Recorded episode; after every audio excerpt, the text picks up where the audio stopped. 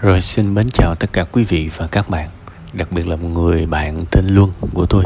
À, Nói thật với bạn hồi đầu tôi đọc tôi sợ là gia đình bạn có cái gì. Tuy là tôi biết là chuyện buồn đó, nhưng mà đọc tới cuối tôi tôi cũng nhẹ nhõm Vì gia đình bạn vẫn còn. Bạn mở bài kiểu này tôi đọc tôi thoát tim luôn Bây giờ mình quay trở lại với câu chuyện của bạn Về cái những cái nỗi khổ của người bán hàng rong. Thực ra đây là cuộc đời. Tôi không biết cách nào động viên bạn hết. Đôi khi tôi chỉ nói là đây là cuộc đời thôi. Đợt trước có một bạn chuyên là cứu người.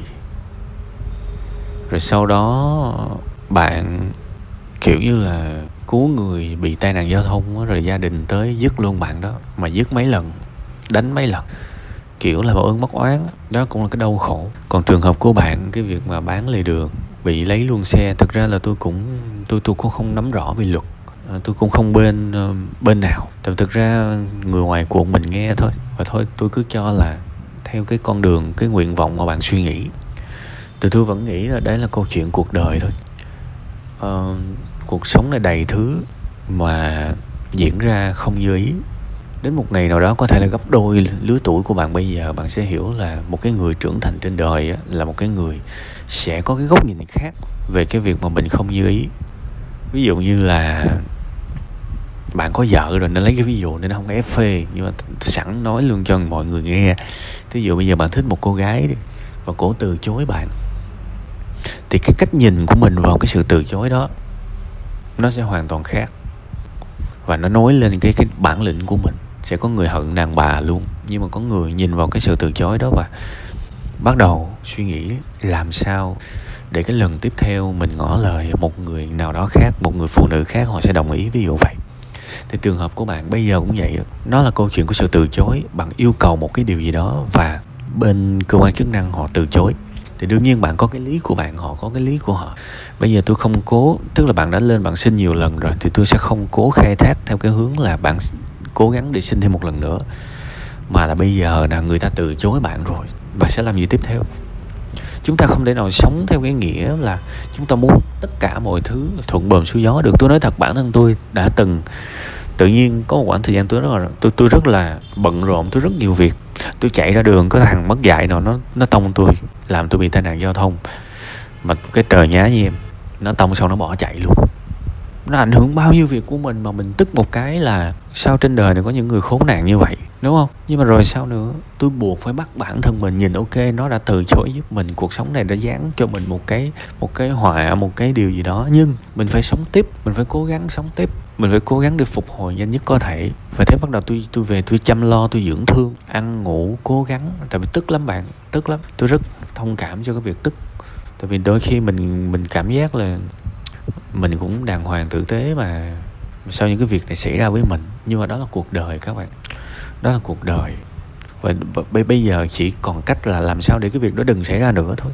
Mà tôi nói thật cho dù mình có kỹ cách mấy thì đôi khi sẽ có những lúc mà chuyện đâu rớt xuống không ngờ được. Thì lại mình lại phải ứng phó với nó thôi chứ đừng có sống và hy vọng là không có chuyện gì xảy ra. Đừng có sống và và, và sợ những cái những cái biến cố sẽ xảy tới vì có sợ nó cũng xảy tới. Cuộc sống con người mấy chục năm bảy tám chục năm không ai tồn tại trên đời này mà xui xui chèo mát máy từ ai đến z hết.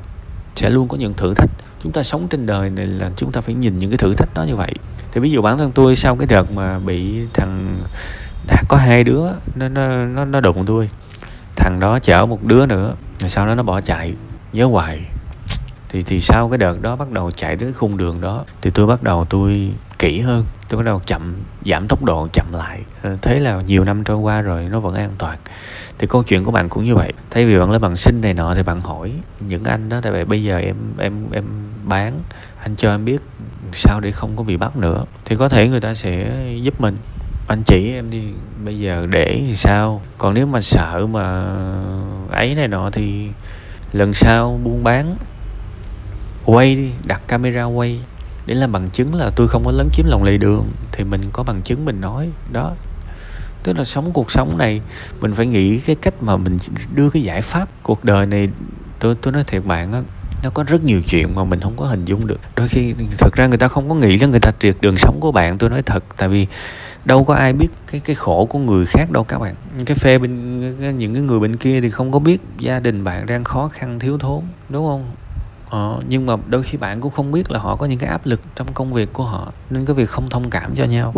Nên bây giờ mình cứ ngồi mình oán trách mãi quá khứ thì mình chỉ cảm thấy muộn phiền thôi mình chỉ thấy muộn phiền thôi. Tôi tôi rất là đồng cảm, tôi rất là hiểu. Và có thể bạn sẽ nhẩm trong đầu là, nhưng mà sao mà không bực được? Đúng không? Sao mà không tức được? Sao mà không ấm ức được? Thì bản thân tôi cũng nghĩ là, sao mà không ấm ức được? Đúng, tôi đồng ý với bạn. Nhưng mà cái ý của tôi là ấm ức mãi à.